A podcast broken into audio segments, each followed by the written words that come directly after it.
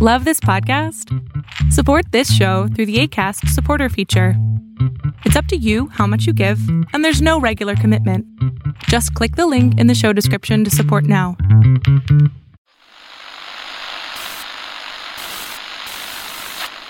Nine, twelve, ten, twenty-eight, two, twenty-three.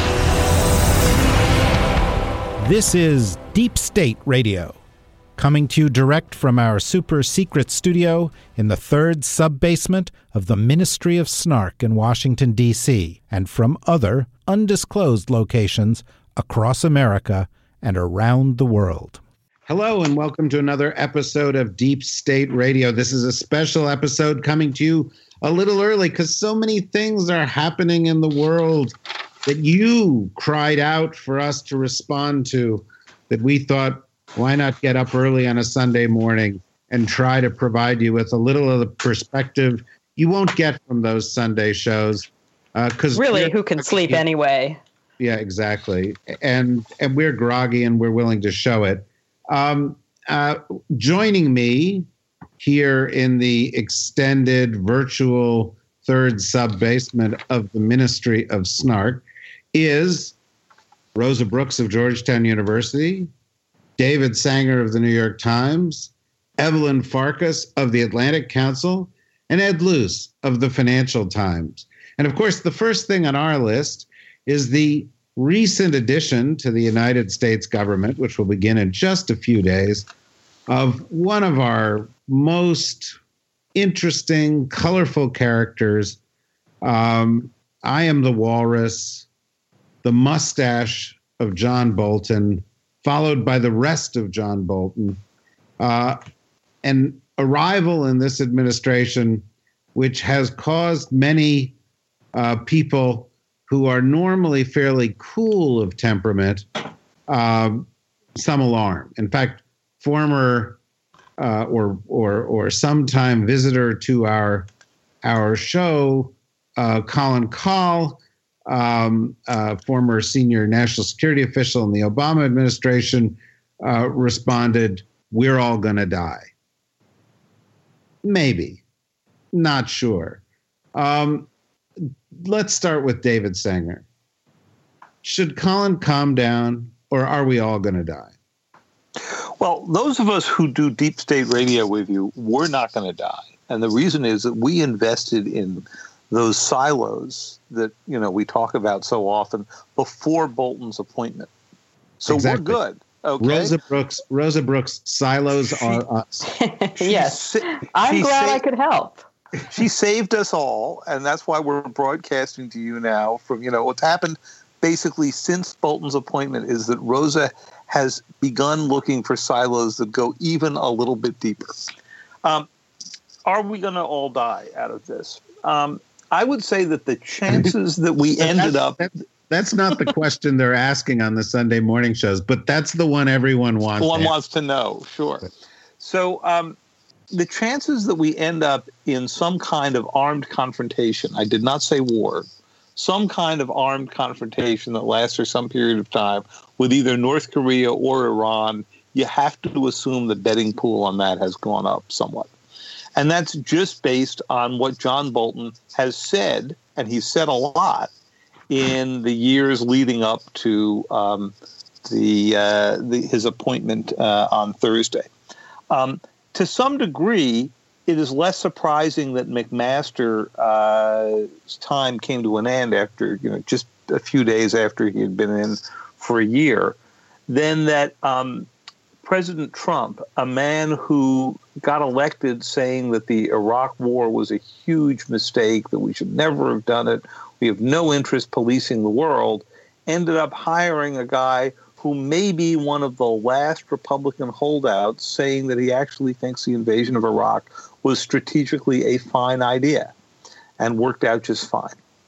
Um, so that's number one. Number two is he's the one who wrote an op-ed in the Times in late 2014 to, that had the headline on it to stop Iran from getting the bomb, bomb Iran. So he wanted to go after Iran just as they were closing in on the nuclear deal that he is going to pull a plug on uh, with President Trump, we would bet, on May 12th. And on North Korea, uh, he's the man who has said, um, yes, we should have the two presidents meet briefly. It's to explain to the North Koreans that they should immediately deliver all of their nuclear infrastructure, weapons, whatever, to the to our nuclear facility in Tennessee. That's the only thing we're going to say and discuss. They'll hear the ultimatum. We'll go away. Um, which is not usually the way most diplomats consider conducting a, a, a, negotiation. They usually say, you know, you give X, we give Y, things like that. That's not what he's interested in in doing here, and um, he's been a big advocate for preemption. Now, he said the other day that all the things he said in the past don't matter. The only thing that matters right now is what President Trump thinks. The well, difficulty. That's very, comforting. Isn't that comforting? Um, but the difficulty here is that we have always sort of counted on the triumvirate of um, Mattis, Tillerson, and McMaster to sort of calm down the president from his uh, occasional outbursts um, and emotions. And at this moment, only Mattis is left out of that group, and he's not over at the White House all that often. Uh, so um, what you've got is the last man that uh, Donald Trump will hear before making big decisions uh, is going to be um, John Bolton. Could be the last man Donald Trump ever hears if what you say is true. You know, one of the things, one of the things that was a big hit out of last week's conversations was the idea of rosa-covered glasses um, uh, people wanting to see the world through your eyes, Rosa. Um, I know, because it's such a, a happy, cheerful way to look at the world. It is a happy, cheerful way to look at the world. Um, I, listening to David, um, what's what's your reaction? What was your reaction to this Bolton appointment?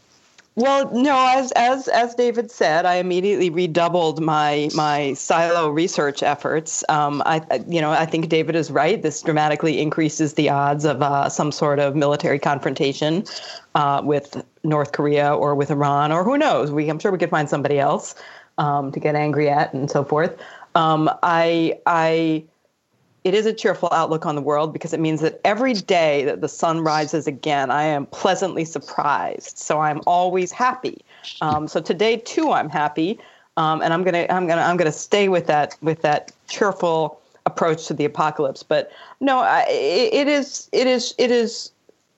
I'm I'm speechless in this because eh, we how many times has Donald Trump done something we've all said oh it's shocking and and you sort of run out of words to describe the shockingness and the awfulness and and I really don't have the vocabulary to express this. As David said um, John Bolton eh, seems to represent the polar opposite of what Donald Trump claimed he wanted um, the only thing the two men appear to have in common is a aggressive bellicosity that is entirely unrelated to any objective reality out there. Um, I think it's worth pointing out a, a, couple of additional things about John Bolton. Um, one being, it's not just that he supported the Iraq War, lots of people supported the Iraq War. Um, it's that there have been many allegations that he was actively involved in trying to suppress more accurate intelligence that was out there that would have cast doubt on the claims of weapons of mass destruction. You know that that he he was not simply oh gee I was given wrong information. Uh, uh, sorry about that. And of course, he's not sorry. He's made it very clear he's not at all sorry about that, but that he was busily trying to make sure that the accurate information never saw the light of day. Uh, he was loathed by his Republican colleagues uh, during the Bush administration. Uh, he could not get confirmation. He was a recess appointment as ambassador to the UN because uh, President Bush could not get the votes to get him through during during the regular term. Uh, he didn't have enough Republican from, from a Republican either. From a Republican Senate. From a Republican Senate, uh, he was roundly denounced by various Republican members of Congress, uh, and and he was famously the object of efforts by everyone from uh, then Secretary of State Colin Powell to uh, then National Security Advisor Condoleezza Rice to freeze him out of all discussions because he was viewed as a irresponsible loose cannon who was willing to lie to get his way. And in fact, the president uh, who who appointed him later said that he didn't believe he was credible. Right, precisely. Um, so, so this is this is a guy who, in many ways, was a, a, pariah even amongst the neocons, who many people saw him as representing, uh, because he was viewed as as dishonest and irresponsible. And now he's going to be our national he's going to be our national security advisor. Well, um, let me let me let me turn to Evelyn here as we sort of continue this first first round.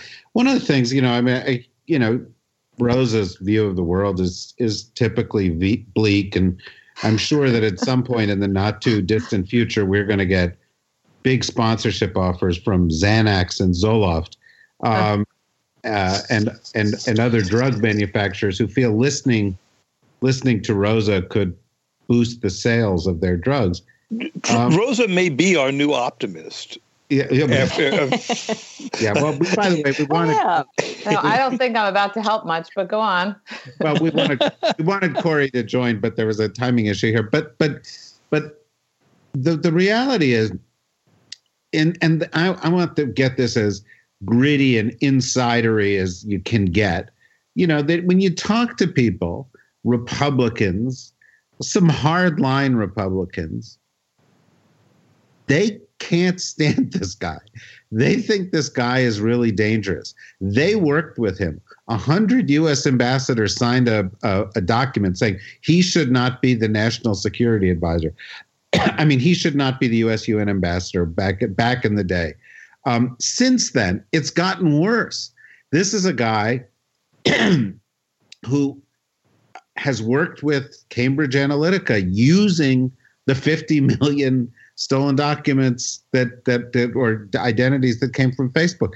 This is a guy who's been on tapes with the Russians, uh, you know, saying you know you have more freedom in Russia and you should you should you know uh, you know he's he's been tied into everything that's wrong with the Trump administration and excoriated by everybody who knows anything about national security. Let me start by this question, Evelyn. Do you think I'm overstating it? No, I mean it's it's clear. You talk to any first of all, just open up your Washington Post today. You know, George Will has a column, the second most dangerous American, he says, is John Bolton. So and why? Because the guy is going to be like General Mike Flynn, but someone who's bureaucratically savvy, who has foreign policy experience. You know, by all accounts, he's he's a he's a very smart man. Um, and people know how he plays. He plays down and dirty. He he's the guy that um, Carl Ford, who was a long time um, intelligence analyst at the State Department, he testified in front of Congress saying that John Bolton's a kiss up, kick down guy.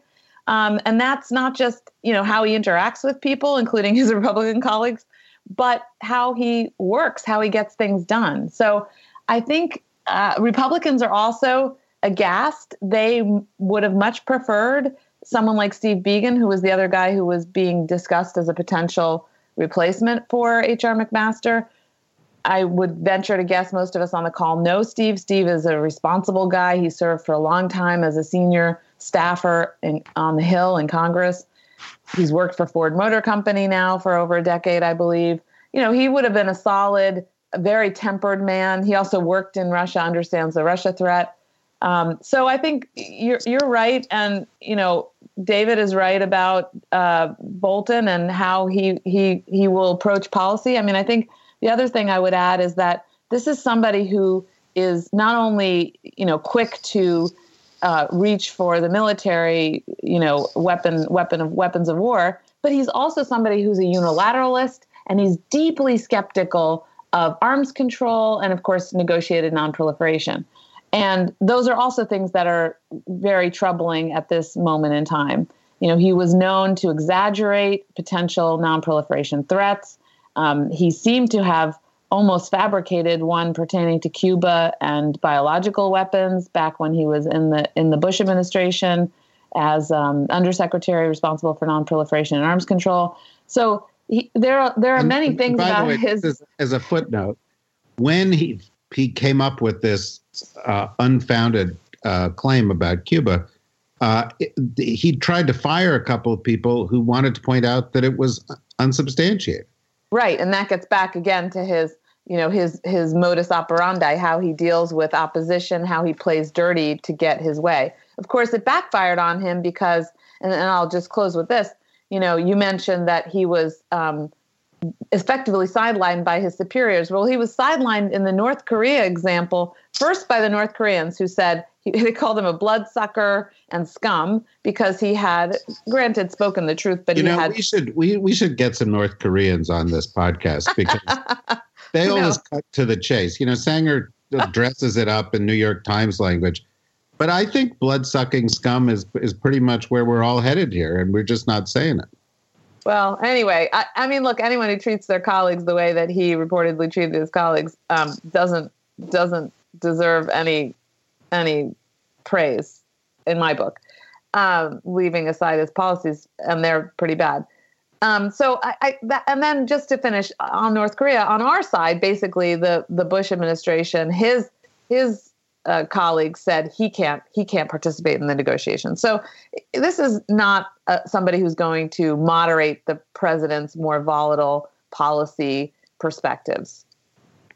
No, or, or anybody else's. You know, I mean, one of the things that uh, you know has been reported in in in, for example, the Israeli press was that Bolton, you know, pressured them to go after the Iranians. You know, but you know, he he he just he seems to have this this this bloodlust. But Ed, you know, I, I think we've established here that this is somebody who um, strikes fear into the hearts of people who know about foreign policy and national security on both sides of the aisle. He's, there's a kind of a bipartisan consensus that this guy is absolutely cray cray. Bonkers. So bonkers, batshit, you know, you know, and, and whatever.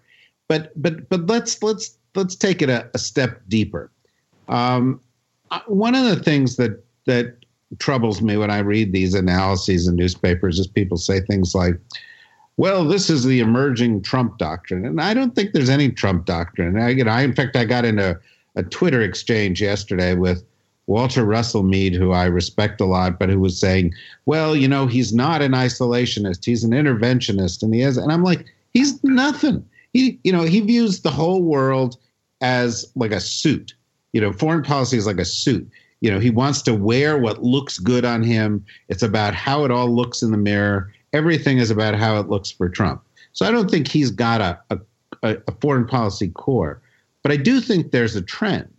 And the trend from Trump's instincts that's now going to be amplified by Bolton's instincts and, and Pompeo's instincts and, and and and frankly the instincts of Peter Navarro and and some of the people on the economic side is to essentially try to reverse every underlying core impulse of US foreign policy for the past 75 years which in the wake of World War II focused on creating an international system uh, using that international system to avoid conflict uh, using international institutions as fora to avoid conflict, w- giving credence to the rule of law. You know, uh, you know, John Bolton has said you shouldn't even honor international law when it feels good. You know, when it, you know, if you think it's got a short-term benefit because it, it's, you know, It- it's, like a gateway drug. yeah, yeah, exactly. It- it- but you know, uh, to me, that this is this is kind of profound because Trump has stumbled and and impulsively lurched towards a policy that has gotten us out of the Paris Accords, gotten us out of TPP, uh, has us renegotiating NAFTA, has us attacking alliances, has us attacking the UN, has us now contemplating unilateral action, has us probably by May 12th pulling out of the Iran nuclear deal. This is a profound reversal in U.S. foreign policy, um, not just for generation, for but for the past three generations. And I was wondering what your thoughts were on that. Uh, well, to, to, to, agree, but I mean, I don't. I disagree slightly that there isn't a Trump doctrine. The word doctrine might be, uh, you know, way too sort of formal to describe these sort of loose impulses that Trump has. But if you remember an op-ed uh, in the Wall Street Journal that Gary Cohn and H.R. McMaster wrote about a year ago, uh, it, it basically set out not their own personal views, I don't think, but Trump's views on a sort of Hobbesian world um, of dog eat dog, where there's no such thing as win win, where if one person wins, by definition, that means another loses, um, uh, and in which zero sum is very much the operating principle on trade policy, on diplomacy, uh, and on all the on all the issues America faces in its engagement with the world. And I do think Trump has actually consistently held that that global perspective for many decades without reading up on it, without refining it, without any sort of historical knowledge to back it up. These are his continuing impulses. He's, he's like a natural he is a natural and he, he views the world, world as a suit in another sense too as a lawsuit. And you win a lawsuit or you, or you lose it. You don't settle out of court. Um, so john bolton you know i think uh, in his very open um, contempt for international deals uh, I mean, he, he spent a long time, as as as you all on this on this uh, uh, podcast know, uh, trying to undermine the International Criminal Court and and to punish countries um, bilaterally that did sign up to it. Uh, he's got um, he's probably the most um, uh, the personification of the sort of Hobbesian worldview that Trump has that that holds the the very idea of international um, cooperation um, and partnership and alliances in contempt. Uh, so I think I think there is. Uh, I think it's worse than it looks. That, that Trump does have a sort of what you can loosely call a philosophy here, and he now has the people in place uh, to prosecute it. The the other side of this. Uh, is you know the economic change we've seen recently from Gary Cohn to Larry Kudlow. Uh, now, uh, Brad DeLong put this brilliantly. Um, uh, the, the, the economist Brad DeLong put this brilliantly. He said appointing Larry Kudlow to head uh, the National Economic Council is a bit like appointing William Shatner to, to command the Seventh Fleet. Uh, this guy, you know, is, is a TV personality um, who's been auditioning, like Bolton has cleverly been doing in recent months, auditioning for the job on TV. Um, they know what part to play, what part they've been auditioning for, um, and they've done it well, and it's worked. And that part is the Hobbesian role that that that Trump wants to see. That's that's the that's what's so disturbing about this. Is this isn't random? I don't think. I think it's uh, I think it's Trump filling his administration with Trumpians. Well, it's interesting. It it really does go to a kind of zero sum worldview. You know, either Trump wins or Trump loses, and that's the lens through everything. But David, you've actually spent some time with Trump. As we've often joked, you were the guy who helped him come to the America First terminology. Oh, you're. I thought you were going to let me forget about that, but I guess well, I no, no chance of that. But you know, it's actually more troubling because the last time we had any kind of foreign policy impulse in the United States that was akin to this was, in fact, in those days of America First. And while he may have stumbled into it, whether by you know by virtue of this kind of instinct Ed talks about or not, uh, we are certain there seems to be a kind of a coherent, although altogether frightening direction that we're headed. Since you've talked to him, I'm just wondering what your thought was on on what Ed just said. Well, I think the big question, uh, and I was thinking this as, as Ed was talking about what Trump's doctrine philosophy. I don't think there's I don't think we're any place close to a Trump doctrine because that would require him to have sort of consistent uh, impulses on these things. I, I, think the big question in the appointment of Kudlow, in the appointment of Bolton, uh, in the appointment of Pompeo, is this: Is he actually veering as hard right as those folks talk, or is he doing this as Steve Hadley, the former national security advisor, uh, under President Bush, who dealt a lot with Bolton, uh, says is he doing this because it's a, as Hadley put it, a peace through strength uh, move, or as we might put it, a peace through convince people that these guys are crazy enough to actually shoot something off. And that's what I don't know because uh, Trump certainly has a negotiator's sense for trying to make the other side think you will do anything to win. And the question is even if that's his intent, if you then spill into a, some kind of event in the world, as will come up, in which somebody's taken a shot at an American aircraft, naval vessel, or something, whether it's been a cyber strike, whatever it is, the president will then have to go react. And even if he appointed these people uh, to get negotiating leverage, he may find himself relying on them as he's got to make a judgment about whether to use force. And so I think in his mind, he just wants to appoint the toughest sounding people he could find. And in iteration one of that was, I know, I'll get a bunch of generals. Generals are tough.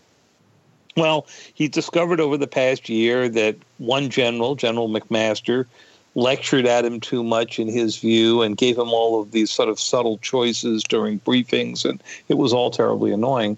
Uh, and then uh, another general, John Kelly, puts these restrictions on him and doesn't want him to tweet, wants to review who he's calling and who's what kind of information he's getting. That didn't quite it's not going well with his style, and he can't quite figure out Mattis at this point. So uh, he is now turning to people who just sound very hardline.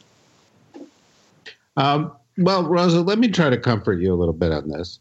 Um, uh, on one of the Sunday morning shows, Steve Hadley, who I think we all hold in high regard, the former Bush national security advisor, said that people shouldn't worry so much about John Bolton because, after all, it's President Trump who will ultimately be the one who decides if the U.S. goes to war. Comforted? Strangely enough, not really. no, I, I, think I think that's it's. David suggested that the scary thing is that Trump will rely on these people uh, when he's making crucial decisions when a crisis pops up. But I think there's no evidence that Trump will, in fact, rely on anybody whatsoever uh, except for himself when crucial decisions come up. And that indeed uh, gets me to.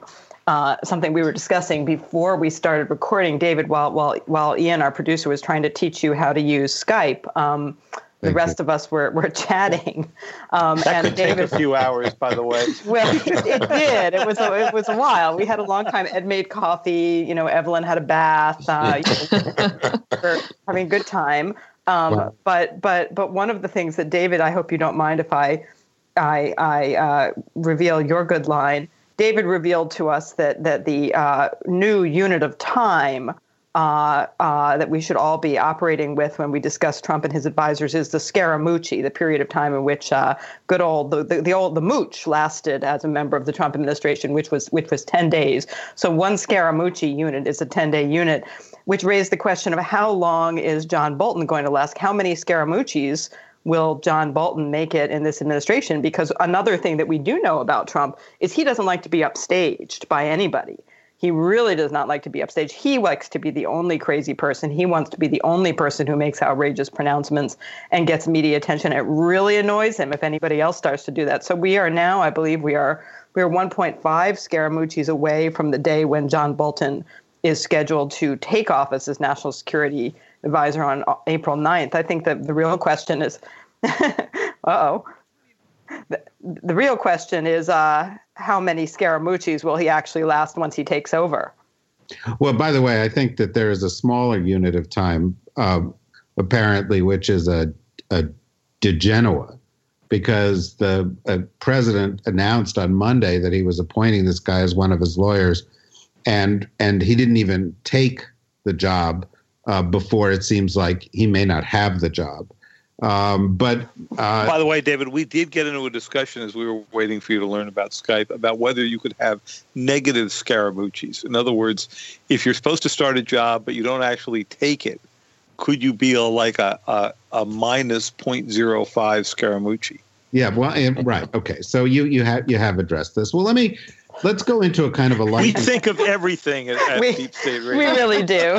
yeah, no, you really do, and that's why people are coming back in record numbers to this to this show. Um, we had seventy five thousand people last week come and tune into this, which is by far a record, and um, and we expect more and more because things are getting crazier and crazier. Um, but I want to sort of go into. By the way, we call 75,000 people now a unit of one Rothkopf. Thank you. Well, we call it. look, let's let's just call it a unit of one deep, deep state radio, and let's let's you know. We, we call it a Trump inaugural crowd. yeah. t- wow, that's very very. I think that's an exaggeration. I was there. I don't think there were 75,000 people. Wow. We can call it a snark. That's- Yes. uh, Once I like that. Yeah, Oh, that's, a really that is a good that is a good unit. It has a kind of a physics sound to it. exactly. Um, like um, but but in any event, let's let, let- let's just sort of go into a little bit of a lightning round because there are a bunch of consequences of this I would like to touch upon. And Evelyn, I don't mean to go to you with the most boring of all of these, um, but bring it on. Bring it on. but I'm going to bring it on because you're an NSC person and you've sort of seen how the process works and you've seen Actually, that's one of the few places in, in government that I haven't worked, but I've been in the Situation Room many times. well, well, but well, that counts. I mean, that's well, and, and that's that's really what I mean. I I sort used of to eat those free M and M's, you know, on a Yeah. regular basis. They I'm- they have just for those uninitiated. There are M and M's outside the Situation Room door, and you scoop them out with a ladle and grab a handful before you go in. I, Yeah, I just fine. want it. I just want it known that that uh, Rose's silos are are better decorated than the sit room. yeah. Well, that's that's the true. sit But room when is I, a disappointment. I mean, let's face it; it doesn't look nearly as much like the like the sit rooms look in the movies. So No, looks- no. it really looks more like kind of somebody's basement, but big because it is. But let's just get back to this point, which which I, I I'm trying to get to, which is not about the NSC in terms of National Security Council staff per se, but the process. Um, the process really involves somebody who can bring people together, uh, get opinions, winnow those down, go to the president, present those, get choices, and implement those things.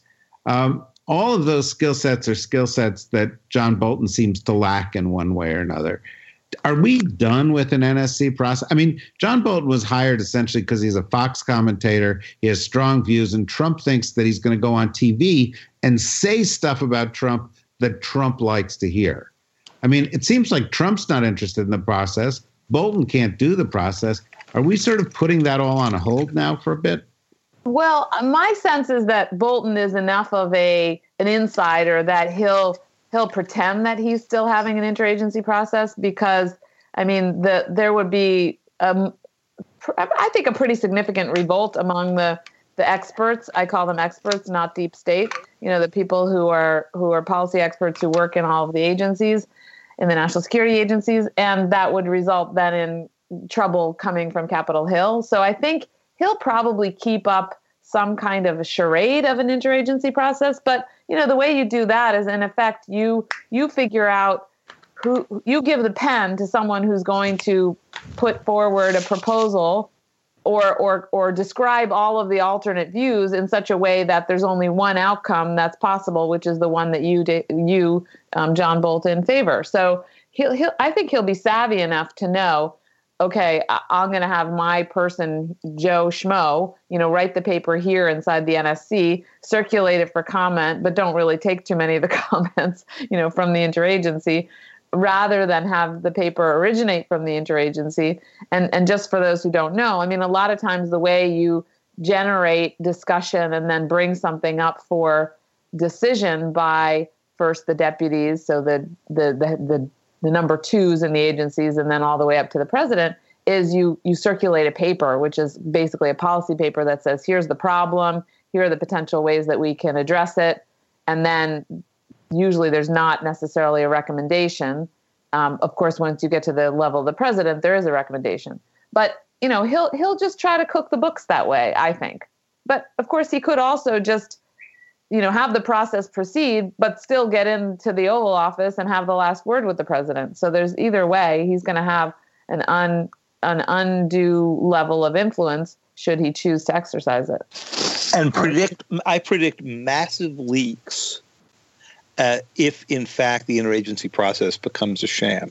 The first thing he said he was going to come in and deal with was the leaks and the leakers.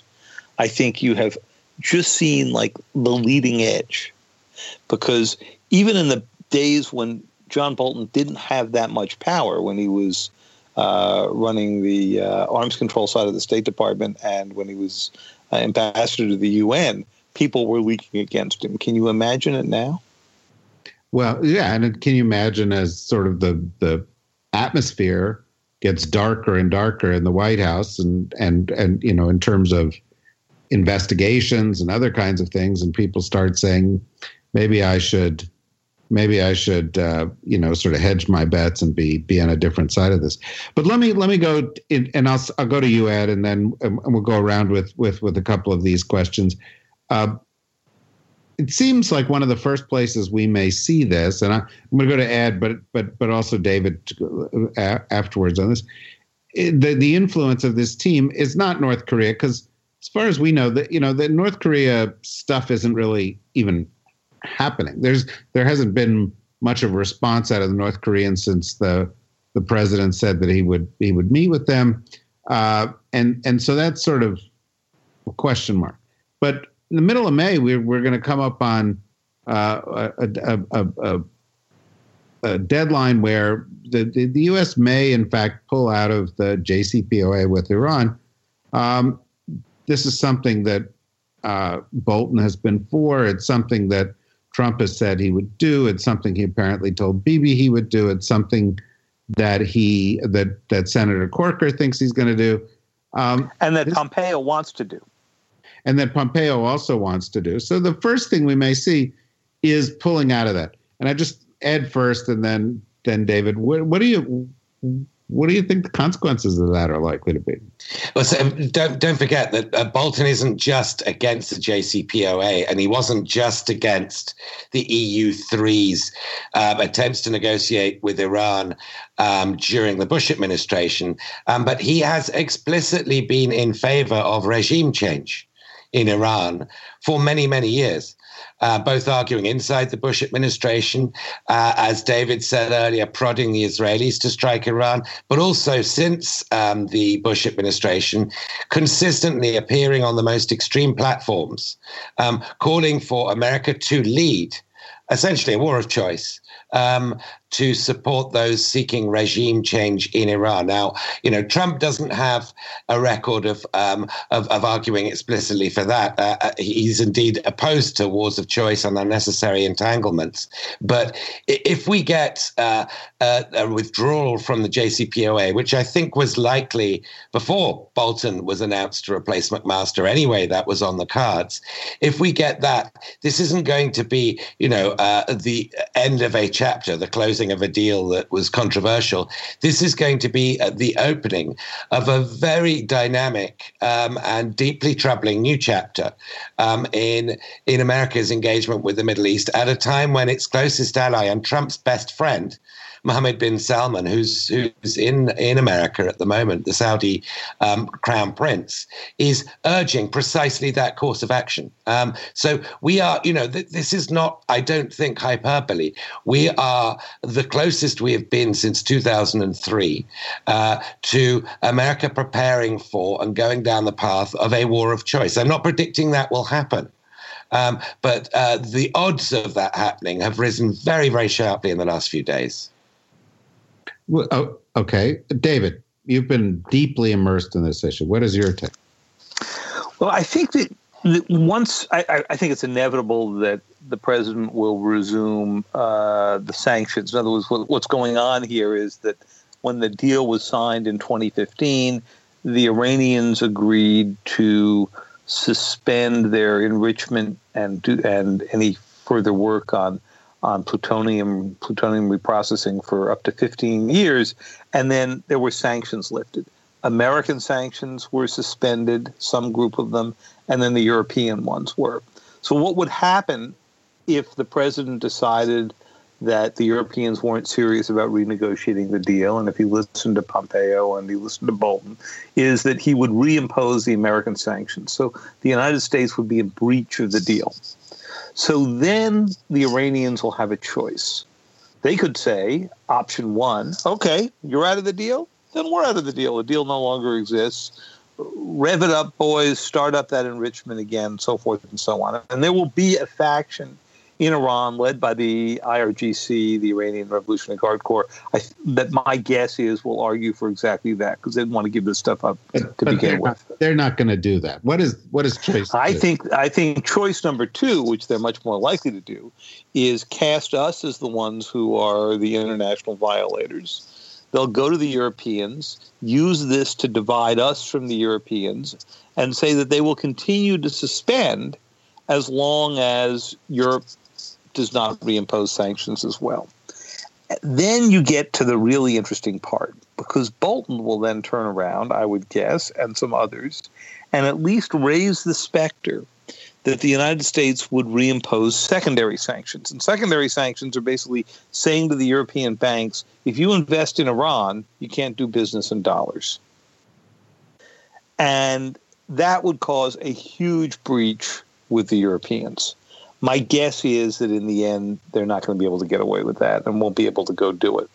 Uh, the other thing that could happen out Yeah. here is that um, somebody right. will. By the, by the way, just as a footnote, meanwhile, the United States is getting into a trade war with the Chinese, who have the option of saying, you know something, we're going to sell dollars.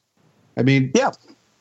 you know, Yeah. you there, there, you, you've got a, a kind of a, a, a precarious intersection of, of things going on here. Anyway, go on, go on briefly, and then we'll go on to. so that's that's that's the set of options and then the question comes if the iranians did actually resume any of their activities then the israelis or bolton or others would ma- resume presumably their argument for military action that's the worst case scenario i don't think the iranians are going to fall for that but we'll see But the tensions will rise, right? So the if- tensions will definitely rise, and in a moment that the markets are beginning to get a little bit uh, nervous about uh, what happens if President Trump actually does enact his his agenda. Imagine how angry he was that the markets dropped on the announcement of the tariffs.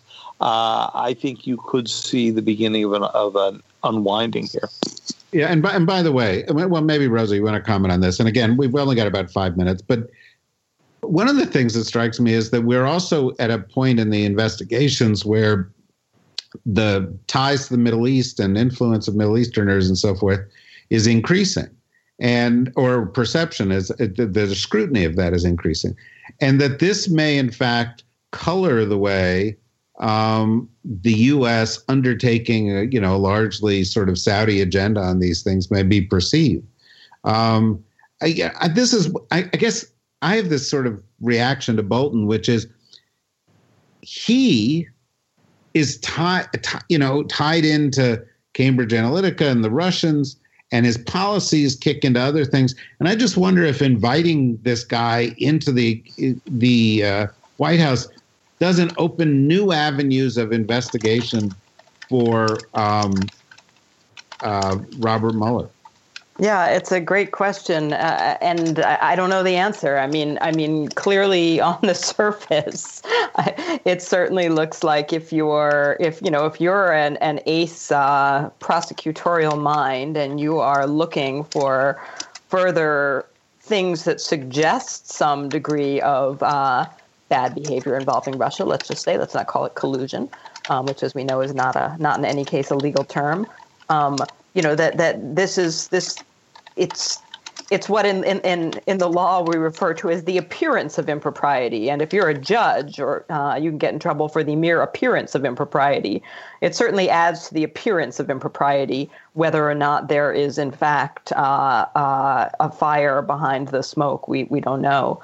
Um, I mean, my guess, frankly, is that Mueller's got his hands full, uh, and this is is you know unlikely to be a a significant shift for him because he's already got so much he's he's looking at. Um, but who knows? Well, but but Evelyn, the Cambridge Analytica thing seems like an area which, which is going to get a lot of attention.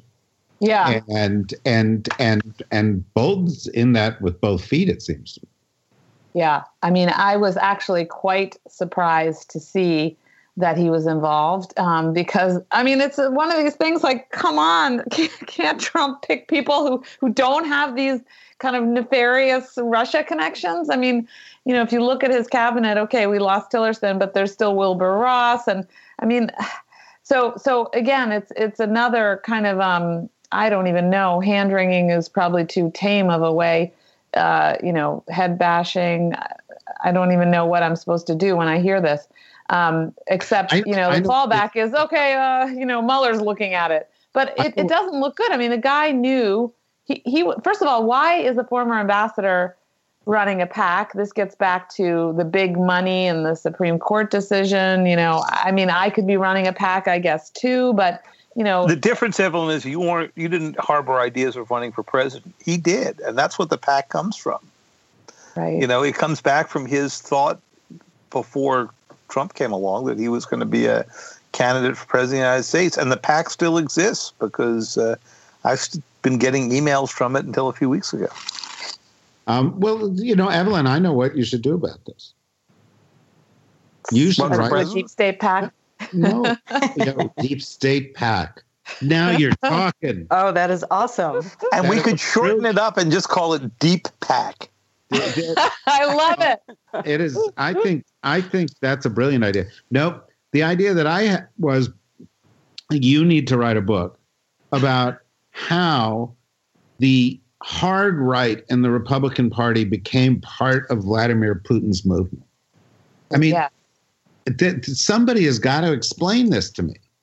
How did this happen? Where did we go from all the people who were sort of raised on being anti-Russian, anti-communist, anti-Kremlin, anti, you know, they were the most virulent. They were crazy. They were against people going around raising money for UNICEF because they were commies. And all of a sudden, they're all in bed with them. When did that happen? I don't know. I have to say that some of the people in, in the American public at large have picked up on this because yesterday at the uh, March for Our Lives, there was an African American gentleman holding a sign. It was awesome. It said, Vladimir Putin, please tell President Trump to ban automatic weapons. That's great. That's great. Yeah. Um, hey, David, can we say one? So that we have one thing on this recording in, in, in defense of, of John Bolton. In defense of John Bolton, even when uh, President Trump had this first meeting uh, in Hamburg with um, uh, with Vladimir Putin, uh, the column that Bolton wrote right after that was, I'm glad he sat down and met him so that he would understand how it is to be lied to by the Russians directly to your face. So Bolton has retained, at least in what he has written, his sort of hardline anti Russia um, uh, approach. And I think the most interesting thing to go watch in the relationship with Trump is what happens when that collides with Donald Trump's inability to say anything bad about Vladimir Putin. Okay, um, we, have got we got time for two one minute responses here. Ed, what's the thing about John Bolton that we that we haven't discussed that worries you the most? That we haven't discussed. Well, I mean, I guess somebody referenced the Cuba biological stuff. I mean, he's capable of just producing things out of nowhere. Um, uh, as pretext to war. Um, his his psychology is um, uh, is warlike. I mean, I don't know how how, how else to put it. Um, and we've discussed that, so I'm not being original, but it does profoundly worry me.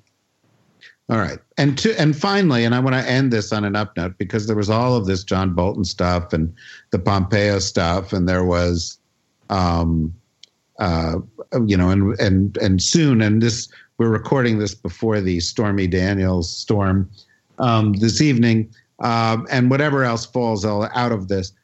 But but yesterday there was this amazing um explosion of leadership from uh, young people led by the Parkland young people, but 820 plus different demonstrations around the world, uh, hundreds of thousands of people, perhaps upwards of a million people in Washington, D.C. in that crowd. Evelyn indicated she was in there. I know you were there, Rosa, and I just I was. just give give give, give us give us your take on on what the potential and what it meant to you and what the significance was.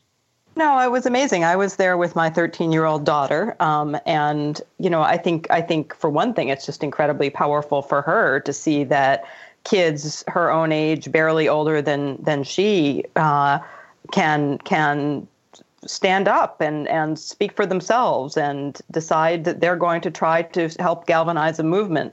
And there was a real sense of, of they are galvanizing a movement. A lot of these kids are too young to vote. Most of these kids are too young to vote. Most of these kids are going to be too young to vote even in the next presidential election. Many in many cases, you know, it's going to be a while. But but that these are kids who are getting a sense of themselves as people who can make change and getting a sense of themselves as people who need to care. You know, and I think the, the, toughest thing, and I, I would say this to all of our deep state folks, you know, that eh, probably all of our listeners are ready are already registered to vote. If you're not, you shouldn't be listening to us. You should go out right now and figure out how you get registered to vote and how you get all of your friends to register to vote. I think the thing that makes it hard to persuade young people in particular sometimes to vote when they become old enough is that they feel like, oh, I'm just one person out of millions. What difference can it possibly make? And and part of what's so powerful about marches like that is that you have this visible, vi- physical representation of lots and lots of one pe- one person standing there together, and how big that crowd is you know, and how powerful it can be when people do stand together, you know, and you, you get a sense of, I could have stayed home today, but I came, and everybody else here could have stayed home today, but they came.